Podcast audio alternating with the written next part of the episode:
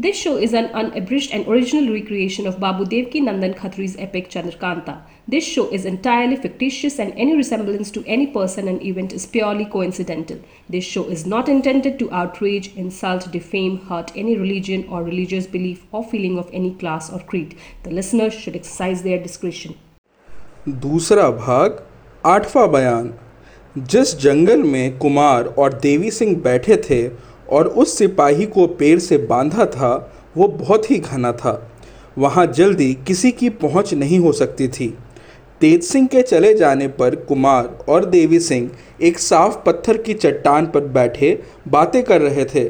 सवेरा हुआ ही चाहता था कि पूरब की तरफ़ से किसी का फेंका हुआ एक छोटा सा पत्थर कुमार के पास आ गिरा।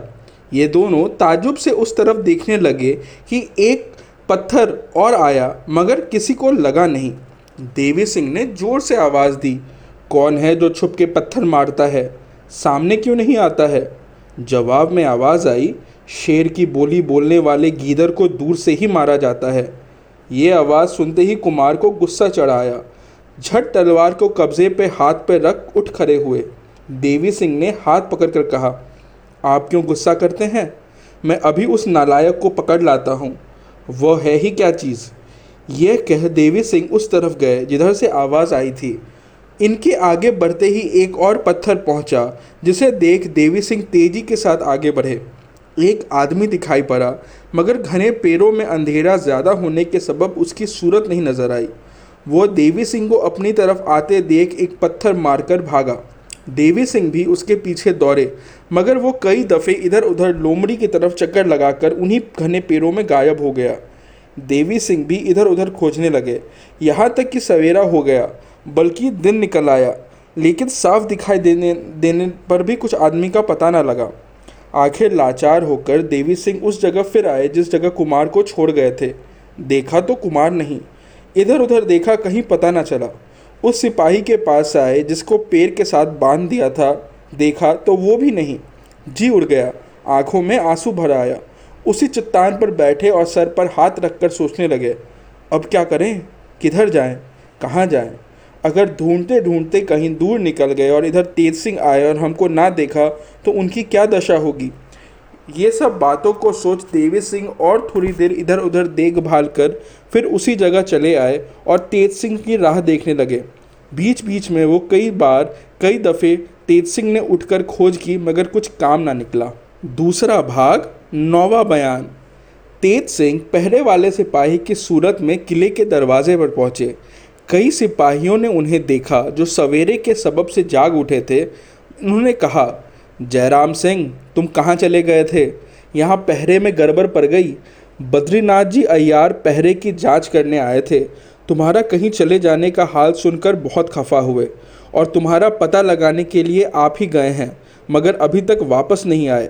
तुम्हारे सबब से हम लोगों पर बड़े खफा हुए। जयराम सिंह ने कहा, मेरी तबीयत खराब हो गई थी।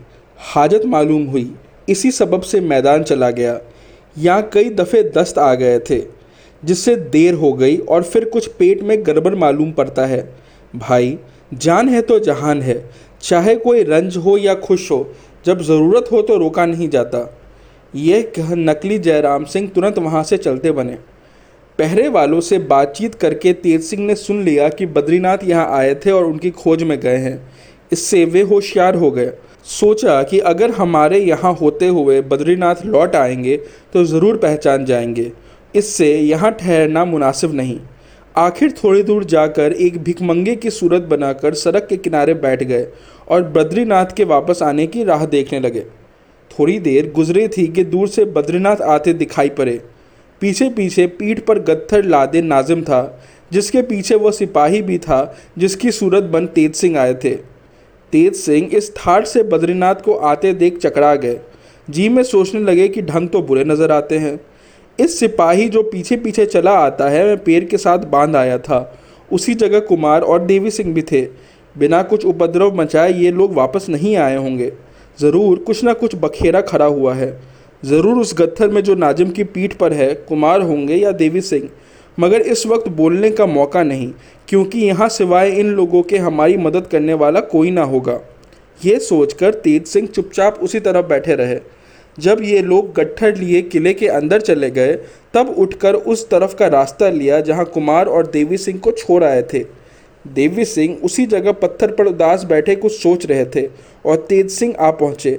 देखते ही देवी सिंह दौड़कर पैरों पर गिर पड़े और गुस्से भरी आवाज़ में बोले गुरु जी कुमार तो दुश्मनों के हाथ पड़ गए। तेज सिंह पत्थर पर बैठ गए और बोले, खैर, खुलासा हाल कहो, क्या हुआ? देवी सिंह ने जो कुछ बीता था सब हाल कह सुनाया। तेज सिंह ने कहा, देखो, आजकल हम लोगों का नसीब कैसा उल्टा हो रहा है। फ़िक्र चारों तरफ़ की ठहरी, मगर करे क्या? बेचारी चंद्रकांता और चपला नामालूम किस आफत में फंस गई है, और उन लोगों की छुड़ाने की कोशिश करने में हमारे कुंवर भी उनके हाथ फंस गए हैं। थोड़ी देर देवी सिंह और तेज सिंह बातचीत करते रहे। उसके बाद उठकर उन दोनों ने एक तरफ़ का रास्ता लिया। दूसरा भाग, दसवां बयान।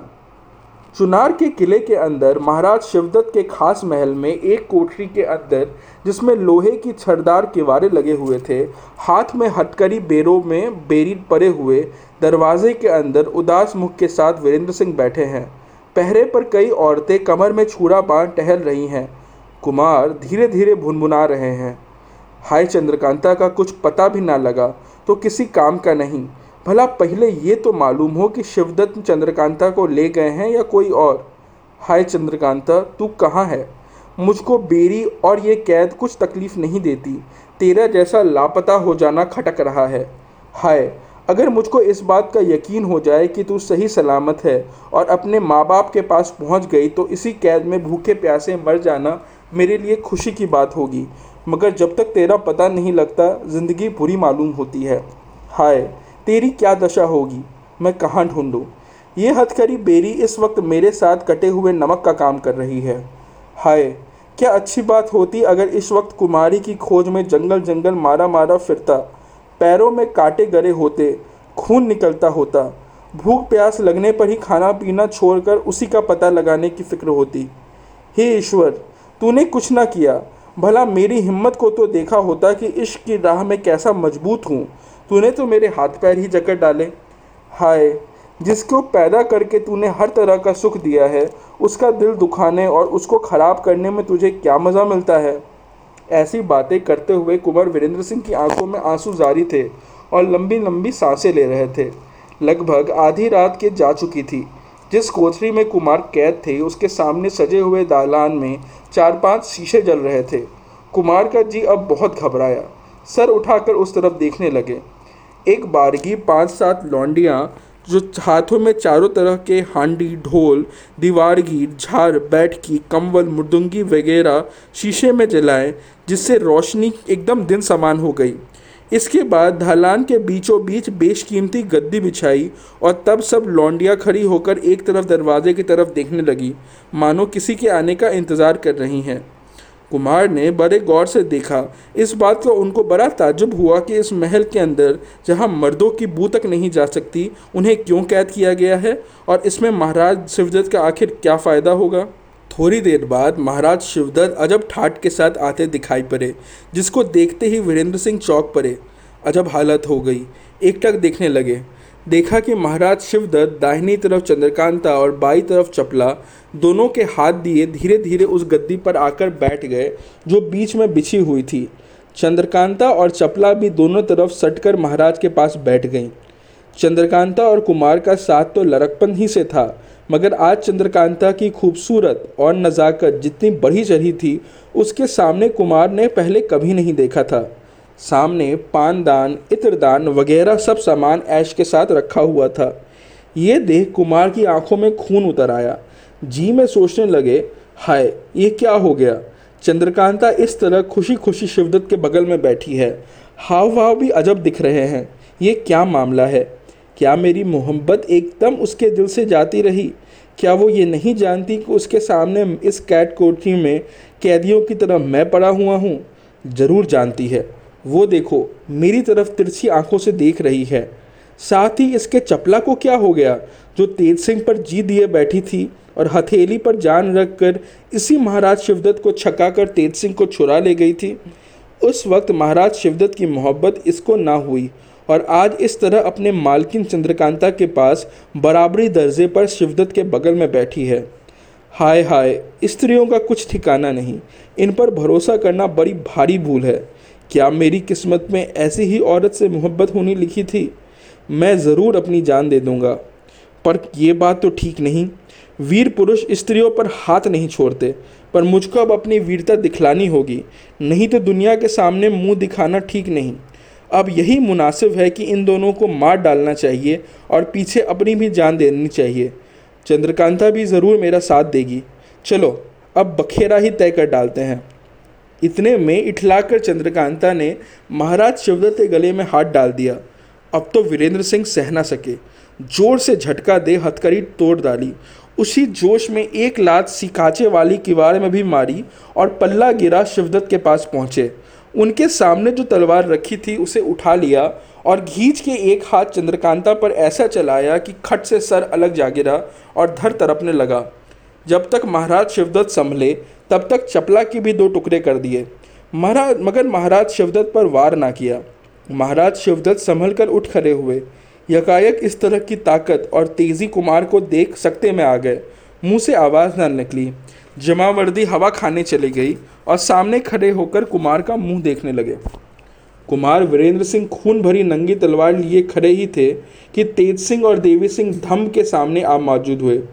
तेज सिंह ने आवाज़ दी, वाह, शाबाश, खूब दिल को संभाला। यह कह झट से महाराज शिवदत्त के गले में कमन डाल झटका दिया। शिवदत्त की हालत पहले से ही खराब हो रही थी। कमन से गला घुटते ही ज़मीन पर गिर पड़े। देवी सिंह ने झट गट्टर बाँध पीठ पर लाद लिया।